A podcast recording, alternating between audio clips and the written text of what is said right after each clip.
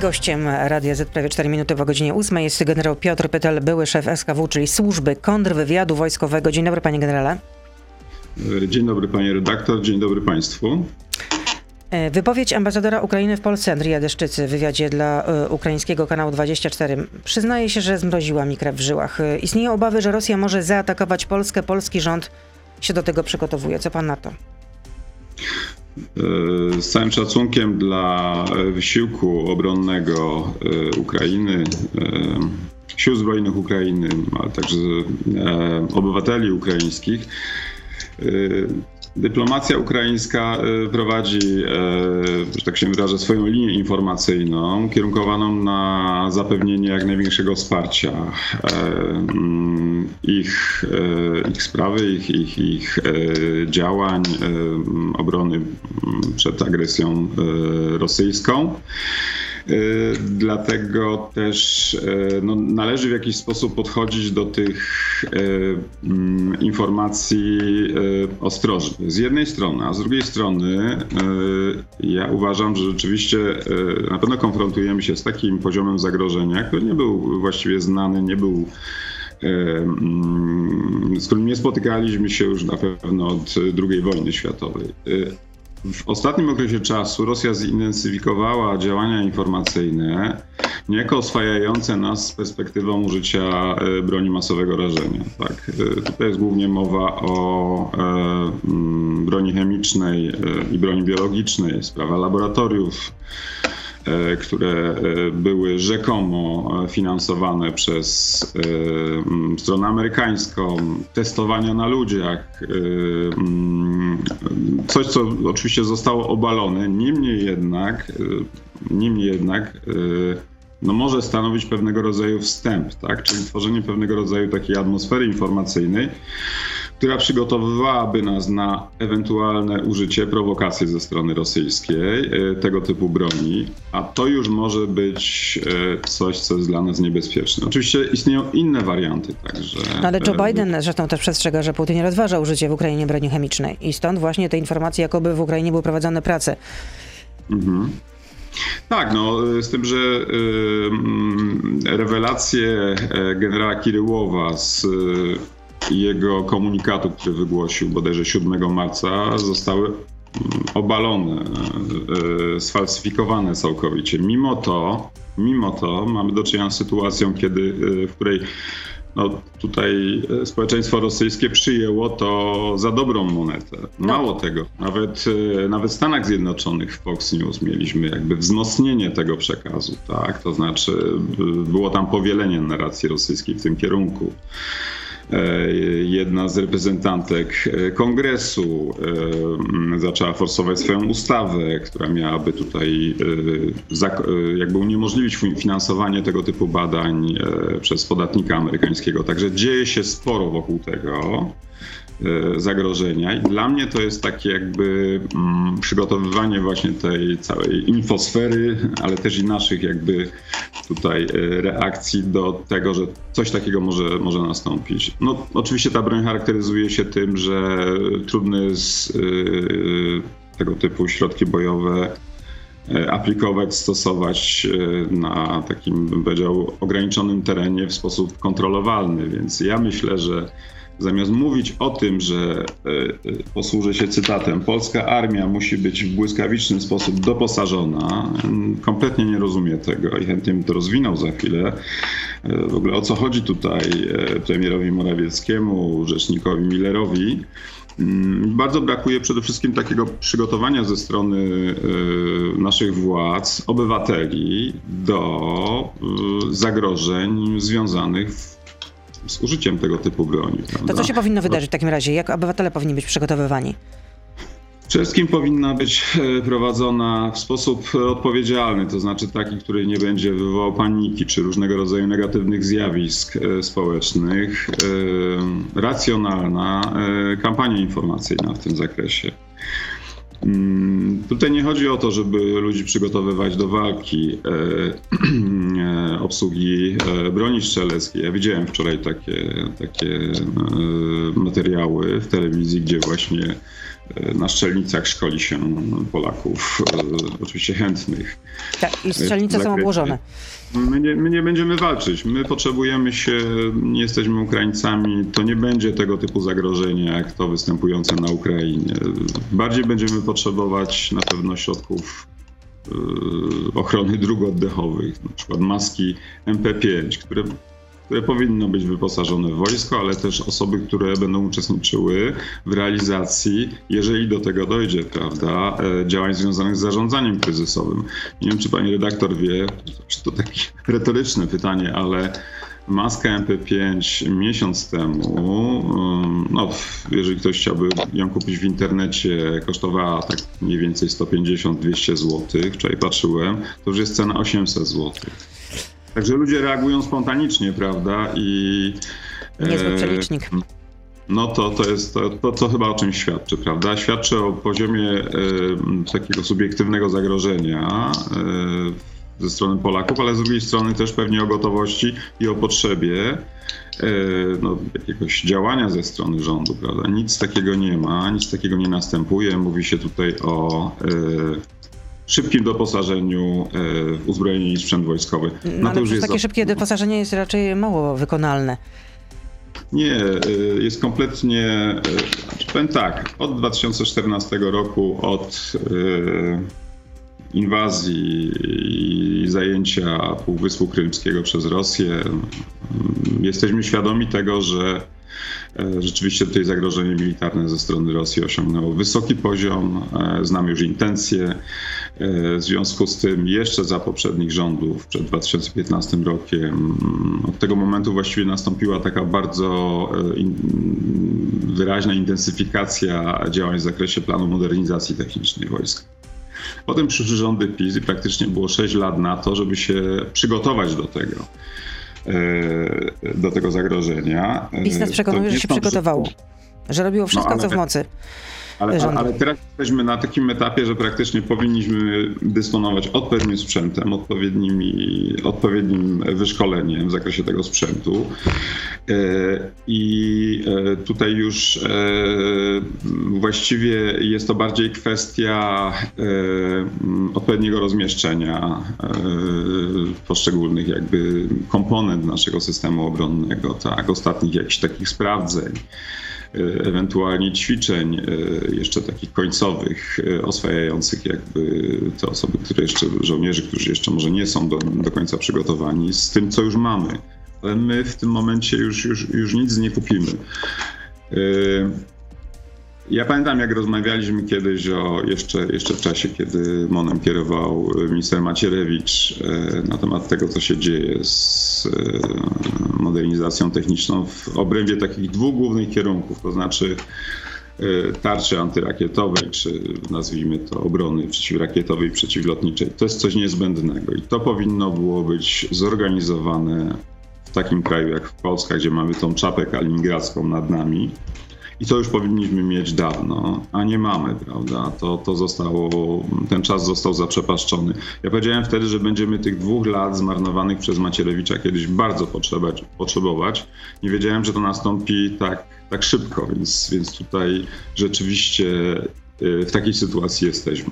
A czego można się spodziewać, Pana zdaniem, po tym nadzwyczajnym szczycie NATO w czwartek? Albo czego Pan się spodziewa, albo czego powinniśmy oczekiwać? E, jesteśmy w bardzo trudnej sytuacji, dlatego że z jednej strony każdy, każdy żołnierz NATO, każdy polityk NATO no, chciałby pomóc, e, mm, powiedziałbym, no, w jakiś sposób uczestniczyć w tym wysiłku militarnym, e, przede wszystkim w obliczu tych okrucieństw i tego rodzaju wojny, która jest prowadzona przez mm, Putina. No to jest wojna na zastraszenie, na takie wycieńczenie psychiczne E, narodu ukraińskiego, e, po to, żeby e, ci, którzy walczą, stracili jakby oparcie, zaplecze. To są rzeczy kluczowe dla, dla, działań, dla działań wojennych tego typu obronnego. Mm. A z drugiej strony nie jesteśmy w żaden sposób w stanie w tym wysiłku zbrojnym uczestniczyć. Tak? NATO jest sojuszem obronnym ludzie, odpowiedzialni ludzie, którzy kierują ze szczebla politycznego tymi strukturami, no, doskonale zdają sobie sprawę, co oznaczałoby przejście tej, tej czerwonej linii zaangażowania, tak? od e, wspomagania już moim zdaniem bardzo, bardzo, bardzo takiego szerokiego i które okazało się efektywne, bo wyposażenie w broń przeciwpancerną zaawansowaną i przeciwlotniczą zupełnie zmieniło stosunek, układ sił. Ale rozumiem, że misja pokojowa jest absolutnie niewykonalna. A żeby misja pokojowa była e, możliwa, trzeba byłoby najpierw doprowadzić do e, zawieszenia broni, jakiegoś układu e, no, takiego nawet technicznego, ale poprzedzonego ne negocjacjami. Ja nie bardzo sobie wyobrażam taką sytuację, że Putin się zgodzi na taki warunek, że ok, zawieszamy e, tutaj działania wojenne, powiedzmy na jakiś próbny okres, czyli mamy już ten warunek taki podstawowy, kiedy jest możliwość prowadzenia e, sił pokojowych rozjemczych e, ONZ-u i on by miał się zgodzić na to, żeby tam właśnie wojska sojuszu operowały na terenie Ukrainy w ramach misji pokojowej. No nie, to, to, to byłoby chyba przyznanie się w sensie takim PR-owym do pewnego rodzaju przegranej. Tak? Ukraina miała paść na kolana. Wywiad rosyjski, a także FSB zapewniały o wysokim morale własnej armii, o bardzo niskim morale przeciwnika, o nastrojach społecznych na Ukrainie, które e, sprzyjają przeprowadzeniu szybkiej operacji, nie takiej jak na Krymie, ale o podobnym profilu e, i e, podporządkowaniu, zaprowadzeniu władzy czy kontroli rosyjskiej nad rozległymi terenami. Nic takiego się nie stało. To jest sytuacja no, taka bardzo, bym powiedział, nie pomyśli, nie pomyśli Rosjan. Kompletnie nie jest e, to sytuacja, e, do której plany działania były przygotowane. Stąd też teraz myślę, że e, toczą się jakby finalny, finalny taki, finalna faza przygotowywania nowych projektów i działań zaistniałej sytuacji. To trochę trwa, tak? Ale ja się spodziewam pewnej zmiany jakościowej w działaniach rosyjskich. To znaczy nie wydaje mi się, żeby to miała być wojna rzeczywiście opozyc- pozycyjna, która będzie się toczyć przez miesiąc, dwa, aż do jakby wykrwawienia się strony ukraińskiej. Raczej będziemy mieli do czynienia z jakimś nowym otwarciem. Mam nadzieję, że to będzie kolejne niepowodzenie e, Putina i jego administracji. Mam nadzieję, że ma pan nadzieję, że, że pańskie, o, pańska ocena jest jak najbardziej uprawniona i o tym już porozmawiam w internecie. Generał Pytel z nami zostaje, były szef SKW. Jesteśmy na Facebooku, na Radio ZPL, na YouTube, więc proszę zostać z nami. Beata Lubecka, zapraszam. I właśnie o to chciałam pana zapytać, w jakim punkcie jesteśmy i co się dalej może e, wydarzyć, bo e, też są doniesienia amerykańskiej prasy. Wall Street Journal pisze, że Putin przechodzi do planu B i że teraz celem ma być zabezpieczenie takich y, kluczowych celów y, terytorialnych i ta nowa te, taktyka miałaby zmierzać do tego, żeby zmusić Kijów do zaakceptowania rosyjskich roszczeń, jeśli chodzi o te tereny, y, terytoria południowe i wschodnie. A jeśli Ukraina odrzuci te żądania terytorialne Moskwy, no to siły rosyjskie będą za wszelką cenę próbowały utrzymywać pod kontrolą tereny, które już udało się przejąć. I że to będzie taka właśnie taktyka oblężnicza.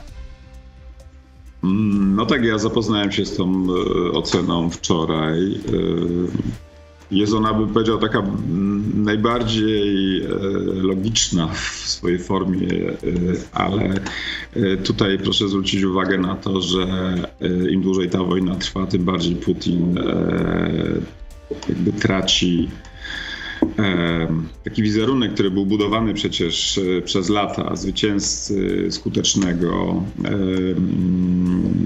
nieugiętego, ale też e, takiego, bym powiedział, bardzo wpisującego się w pewne kanony i w pewne e, takie wyobrażenia Rosjan na temat, na temat wodza.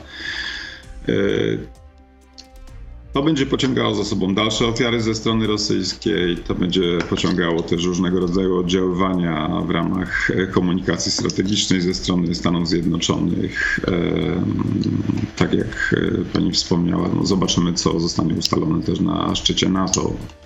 Ja nie spodziewam się, mówiąc szczerze, jakichś tutaj rewolucyjnych e, rozstrzygnięć, niemniej jednak to też mam nadzieję będzie takim elementem dodatkowo obciążającym Putina. Jest dużo rozmów, one są oczywiście trochę, bym powiedział, bardziej z gatunku myślenie życzeniowe, ale jednak jakichś rozwiązań w, w ramach E, samej Rosji, e, środowiska e, decydentów rosyjskich i ja tutaj widzę też pewien potencjał, to znaczy... Ale pan nawiązuje, nawiązuje do tego, że mogłoby dojść do zamachu stanu? Tak. No bo mnożą się takie spekulacje, chociażby dlatego, że e, taki prokremalowski tabloid Komsomolskaja Prawda umieścił na chwilę, bo potem to zniknęło już, ale jednak pokazały się dane o stratach e, armii rosyjskiej. No i według tych miałoby to być dane rosyjskiego MONU na dzień 20 marca i że wtedy podawano, że zginęło prawie 10 tysięcy rosyjskich żołnierzy, e, ponad 16 tysięcy zostało rannych i to, że, i, i to niby miałoby zwiastować, że jednak już jest planowany zamach wymierzony w Putina. Ja myślę, że ta, ta sytuacja, e, o której mówimy w tym momencie, e, była zapoczątkowana, czy w ogóle zaczęła się, jeżeli mówimy o nastawieniu rosyjskich elit, ale tych elit władzy, tak, albo osób, które mają bardzo duży wpływ na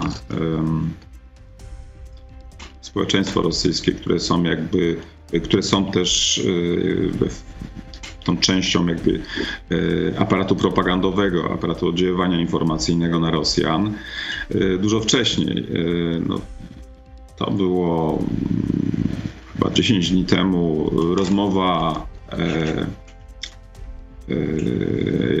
Jakowa Kadmi z Sołowiowym w czasie programu, gdzie... Sołowiow to taki, można powiedzieć, czołowy propagandysta Kremla. Tak. Człowiek niezwykle majętny również, który po prostu zablokowano, znaczy zarekwirowano, nie tyle zablok... no tak, można tak powiedzieć, no pozbawiono go dwóch, dostępu do dwóch willi, które miał we Włoszech tak, i był bardzo zresztą, i był bardzo, bardzo niezadowolony z tego, właściwie nawet popłakał się na wizji, ale wracając do.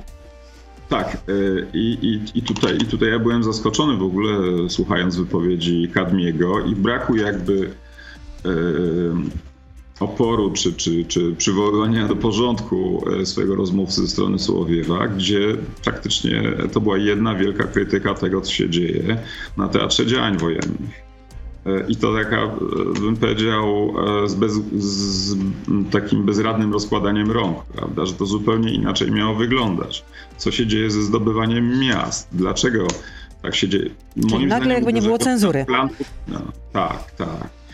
E, jeżeli e, Sołowiew czuje się na tyle, e, powiedział, komfortowo, że jest w stanie w ogóle taką rozmowę prowadzić w tym tonie, przedstawia Putina jako osobę, która dopuściła do swego rodzaju katastrofy, która nie była w stanie zapanować nad. I sądzi pan, nad... że to już jest jakieś przygotowanie rzeczywiście? również społeczeństwa? To jest, to, jest, no, to, jest, to jest symptom tego, że na pewno w pewnych kręgach toczą się e, rozmowy. E, co zrobić z Putinem, prawda? To znaczy, jak się do tego. A nie są to jednak pobożne życzenia? E, że mogłoby dojść do zamachu stanu, do usunięcia Putina i że miałby zastąpić go ktoś inny. No przecież nawet ukraiński wywiad podawał, że taką osobą miałby być no, no. aktualny szef FSB. Mm, Służby Bezpieczeństwa, tak, Aleksandr Bortnikow, tak. tak. ale wcześniej jeszcze... Który popadł w niełaskę, jeśli chodzi o relacje z Putinem. Ja nie wiem, czy y, jak, jaki jest rzeczywisty w tym momencie status y, Bortnikowa w oczach Putina. To była bardzo mocna osoba, która przez bardzo długi okres czasu jakby jest takim jego mm, filarem, jednak mimo wszystko jego władzy politycznej y, Putin się opierał przecież bardzo mocno na FSB, na, jakby sam fakcie istnienia, funkcjonowania tych struktur siłowych. Ja się zastanawiałem mm, przez pewien czas nad Szojgu, tak? bo to jest taka postać. Minister która, obrony co tak jest, minister obrony bardzo, bardzo mnie interesuje i byłem zaskoczony, że on do tej wojny dopuścił. To był, to jest człowiek, który od 2013 roku praktycznie e, zreformował albo poważnie wpłynął na kształt e, i na poziom E, rosyjskiej armii e, no, w dość rewolucyjny sposób, bezwzględnie rozprawiając się z e, wszystkimi dowódcami, osobami odpowiedzialnymi za przygotowania, za mm, te wszystkie programy, które on uruchomił. No niestety, gdzieś po drodze, niestety dobrze dla nas, yy, chyba nastąpiło coś takiego, że wojsko się jednak w jakiś sposób nauczyło obsługiwać e, Szojgu, tak? Ale był to człowiek, który zawsze sprawdzał informacje, które do niego napływały. I on powinien był wiedzieć, moim zdaniem, yy, był świadom tego, że ta operacja, agresja na Ukrainie jest, jest gigantycznym ryzykiem. To jest Tuwimiec, to jest e, człowiek, który e, no nie do końca na pewno jest emocjonalnie w jakiś sposób e, z tym całym kremlowskim zwierzyńcem związany. Patrzy na to tym swoim chłodnym okiem. Na pewno jest bardzo przede wszystkim zdaje sobie sprawę z poziomu zagrożeń aktualnych. I ja myślę, że jest sporo osób, które. No, no to w takim sytuacji... razie co? W takim razie co? Putin dostał na biurko w takim razie fałszywe informacje wywiadowcze, czy, czy też je zignorował? Mm, nie. Sytuacja wyglądała w ten sposób, że mm, na pewno przynajmniej w początkowej fazie e, przygotowań e, te informacje miały swoją wartość i jestem przekonany, że tutaj szef e, wywiadu wojskowego dostarczał szefowi sztabu generalnego Girasimowowi informacji mniej lub bardziej rzetelnych, ale jednak takich, które mają, które są istotne z punktu widzenia właśnie zadań wojskowych, tak? To znaczy określają jakby sytuację yy, na terenie, gdzie, gdzie, gdzie, gdzie będą prowadzone działania, yy, poziom przygotowania przeciwnika, jego uzbrojenie, wszystkie te parametry. Tylko, że nie były to informacje, które Gerasimow chciałby zanieść Putinowi, prawda? Ponieważ wiedział, że już jest polityczny plan agresji na Ukrainę i Wtedy zaczęła się autocenzura. E, szef Gieru e, no, w jakiś sposób e, musiał tutaj przesterować swoją, swoje struktury. One są, działają na przeróżnych poziomach, żeby zbierały jak najwięcej informacji, które w jakiś sposób są zbieżne z oczekiwaniami Putina. Zresztą Putin wpadł w pułapkę takiego wirtualnego świata już dużo, dużo wcześniej. To się zaczęło jeszcze od tego słynnego e, wywiadu, a właściwie mm, artykułu Gerasimowa w 2013 roku dotyczącym nowych założeń wojny, prawda, gdzie tak naprawdę wojna e, jest teraz wojną informacyjną. I cele, które dawniej były osiągane w sposób militarny, przede wszystkim powinny być e, realizowane na drodze oddziaływania informacyjnego. No tak, ale mamy do, do czynienia absolutnie z jak najbardziej konwencjonalną wojną, taką, którą pamiętamy jeszcze, którą starsi ludzie pamiętają z czasów II wojny światowej, prawda? No jest to zaskoczenie no, dla świata. Wojną, wojną zupełnie e, toczącą się, w, e, czy zaaranżowaną w taki sposób, jakby właśnie panowie e, opierali się na zupełnie wirtualnych przesłankach. Na takim poczuciu skuteczności, ale tam, gdzie tą skuteczność najłatwiej jest zapewnić, tak? Czyli na etapie powiedzmy działań e, służb wywiadowczych, e, upiększaniu jakby efektów w raportach, więc ja myślę, że, że to jest jakby kubeł zimnej wody na łeb Putina. On zobaczył no to, chyba. To musi być jakiś plan B, no bo nie sądzę, żeby Putin po prostu się poddał. Musi się jakoś z tej sytuacji. Yy no, wykaraskaz, że się tak, na, e, na, tak to nazwę. A co z Białorusią? Czy włączy się do, do wojny? Bo no, Łukaszenka zapewni, że nie, nic takiego nie ma, nie ma miejsca, nie będzie miało miejsca. No, e, ewakuowano jednak pracowników e, białoruskich z ambasady w Kijowie. Na wzdłuż granicy białorusko-ukraińskiej też przemieszczają się konwoje wojskowe, więc no tak, tylko co jest tutaj prawdą? Czy ewakuacja pracowników ambasady białoruskiej i E, przemieszczenia wojsk nie jest przypadkiem takim właśnie działaniem skierowanym na uspokojenie Putina, że tutaj przygotowujemy się do realizacji Czyli działań... zakłada pan, że Łukaszenka też może wykonywać ruchy pozorowane?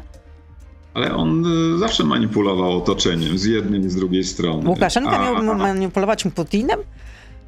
E, to znaczy wszyscy manipulujemy wszystkimi i w ogóle komunikacja jest jedną wielką manipulacją, bo przecież służy osiąganiu celów, prawda? Więc tutaj y, ja myślę, że jest na tyle trzeźwo myślącym człowiekiem mimo wszystko Łukaszenko, że zdaje, Łukaszenka zdaje sobie sprawę z tego, że jeżeli pójdzie z Putinem, prawda, w tym kierunku, współdziałania, który się zakończy izolacją Rosji i Białorusi całkowitą, w sensie politycznym, gospodarczym, ale też kulturowym od świata zachodu, no to Łukaszenko jest chyba pierwszym, jak to się mówi, do odstrzału, tak? Dlatego, że Putin nie będzie tutaj, e, nie pozwoli na to, żeby osoba w dużej mierze taka nieobliczalna i bardzo e, zorientowana na egoistyczną realizację własnych interesów, e, która jednak będzie z pewnością miała pewne ciągoty dalej w kierunku, w kierunku zachodu,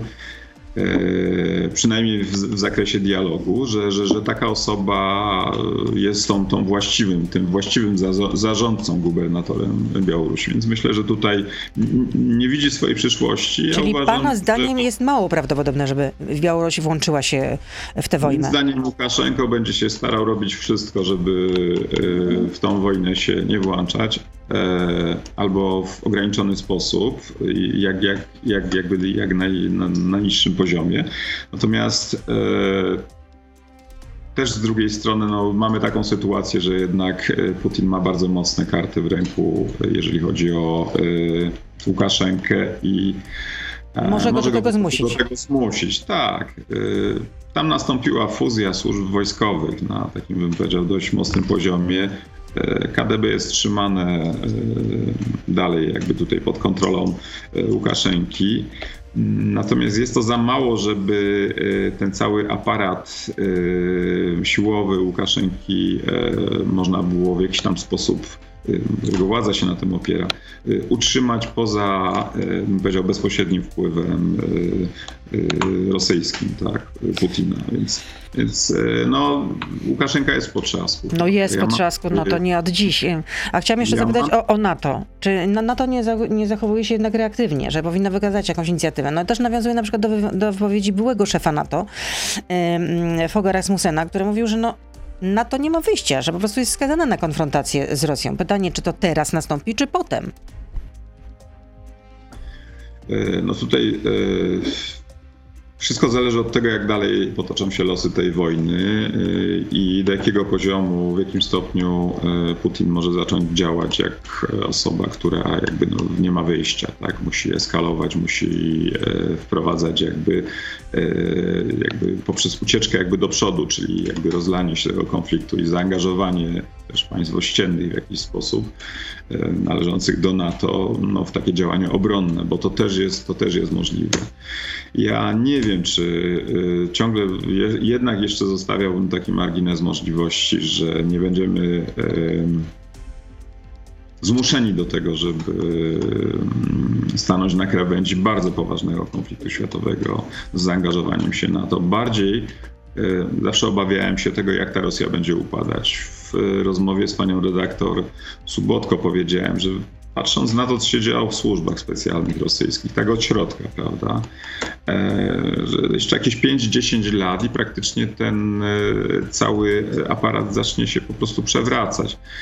E, ludzie, którzy są, bym powiedział, pasterzami braci swoich, tam w Rosji, naprawdę zdają sobie sprawę z tego, że gdzie indziej jest lepszy świat, taki oligarchowie rosyjscy już dawno wysyłają do tego świata swoje dzieci, prawda? I tam, i tam to, to normalne życie prowadzą, przenoszą. To nie jest tak, że Rosja pozostanie tą wyspą, tak, e, która kontroluje wokół siebie limitrow, ale Rosja ma, jest teraz na drodze, jest teraz na drodze do, do autodestrukcji i to, co będzie głównym wyzwaniem, co może być głównym wyzwaniem, wyzwaniem dla NATO, to będzie właśnie upadek, tak, niekontrolowany e, tego państwa i z tym się przyjdzie zmierzyć. I tutaj już e, no, tutaj już są duże ryzyka, prawda? Na to, na to też powinniśmy się przygotowywać bardzo, e, bardzo, bardzo mocno. A co to znaczy duże ryzyka? Dlatego, że e, no teraz mamy sytuację, która w jakiś tam sposób jest kontrolowalna, tak? To znaczy są prowadzone rozmowy na szczeblu dyplomatycznym. Ławrow opowiada tam swoje użyję określenia dyrdymały, no bo e, no, kłamie w żywe oczy po prostu, kłamie w żywe oczy, nazwijmy to wprost. Bezczelnie, bezczelnie kłamie, e, ale, ale jest, jakaś, jest, jest jakiś dialog. To państwo jest dalej utrzymywane w, jakby we władzy, w rękach Putina. No wiemy, z kim mamy do czynienia. I, no ale giną ludzie. Ale giną ludzie, giną tak. ludzie, giną cywile. Przecież teraz Rosjanie koncentrują się przede wszystkim na bombardowaniu y, celów y, cywilnych. Codziennie się tym no tak. dowiadujemy, no więc y, po prostu serce się łamie. No to no co? Tak. I w no związku tak. z tym na to nie może zrobić nic. Mm, to ja liczę na to, tak jak powiedziałem, że w, e, e, pozycja Putina na tyle osłabnie, że zacznie się on obawiać e, już tej reakcji ze strony swojego otoczenia, które może stać się mniej przyjazne, e, że będzie bardzo ryzykował z punktu widzenia, że ryzykuje i że będzie płacił za to wizerunkowo, co, co się dzieje, i że zacznie być może zmierzać do takich rozwiązań połowicznych. My przewidywaliśmy, że ta wojna będzie miała taki przebieg, bym powiedział, no, zawężony, tak, czyli jakieś tam pchnięcie e, w kierunku zachodu, od strony Ługańska, e, Donbasu. E, być może, ale to już tak bym powiedział, plan maksimum to jest przejście od strony Krymu w kierunku zbiornika kachowskiego, który jest w ogóle podstawową, podstawową E, tutaj podstawowym rezerwuarem wody i no tam jest ciągle ten potężny kryzys, jeżeli chodzi o wodę e, na Krymie, a inne działania, tak, nawet realizowane strony, od strony Białorusi, będą działaniami pozorowanymi. E, no, stało się zupełnie inaczej, ale być może, że to wszystko się do tego właśnie jakby sprowadzi. I oczywiście będzie naciskał na mm, E, Żeleńskiego e, Putin, żeby tutaj była obietnica, że w ogóle nie będzie e, żadnych działań w kierunku integracji z NATO. No, nie wiem, na czym takie obietnice miałyby polegać, prawda? Bo mówimy tutaj o suwerennym państwie, więc to byłoby zachowanie zupełnie niekonstytucyjne, gdyby coś takiego obiecał ale może sytuacja Putina stanie się na tyle rozpaczliwa, że jakby zejdzie z tymi swoimi żądaniami dużo niżej. Ja chciałem jeszcze tylko zauważyć, że właściwie to, co y, ogłosiło Ministerstwo Spraw Zagranicznych Rosji, y, ten pakiet tak, resetu y, ustawień naszego systemu bezpieczeństwa do czasu sprzed 1997 roku i wszystkie inne, także te dotyczące Ukrainy, były kompletnie niewykonalne. No, wtedy jakby w mojej opinii byliśmy skazani na to, że y, wojna będzie. E, ogrom przygotowań, przenoszenie jednostek y, rosyjskich, to wszystko o tym świadczyło. I nie było ucieczki od tego konfliktu. Ale, Czyli wojna y, była przesądzona. Teraz pytanie, jak ją zakończyć? I to jest pytanie, na które cały czas nie znamy odpowiedzi. Nie znamy odpowiedzi, ale też jesteśmy w okresie przesilenia. Ja wiem, że teraz obserwujemy bestialskie bombardowania i terroryjski tych miast ukraińskich. Ginie cała masa ludzi niewinnych cywilów, no to jest wielki dramat. No, my też jesteśmy w takiej sytuacji. Przecież każdy by tam chciał pojechać walczyć, tak? Każdy by chciał dać łupnia temu, temu Putinowi, prawda? No ale niestety e, NATO nie jest tego typu e, sojuszem. Sojuszem. Dziękuję za rozmowę. Generał Piotr Pytel, były szef służby kontrwywiadu wojskowego, był z nami. Dziękuję bardzo. Dziękuję bardzo. To był gość Radio Z. Słuchaj codziennie w Radio Z i na player radioz.pl.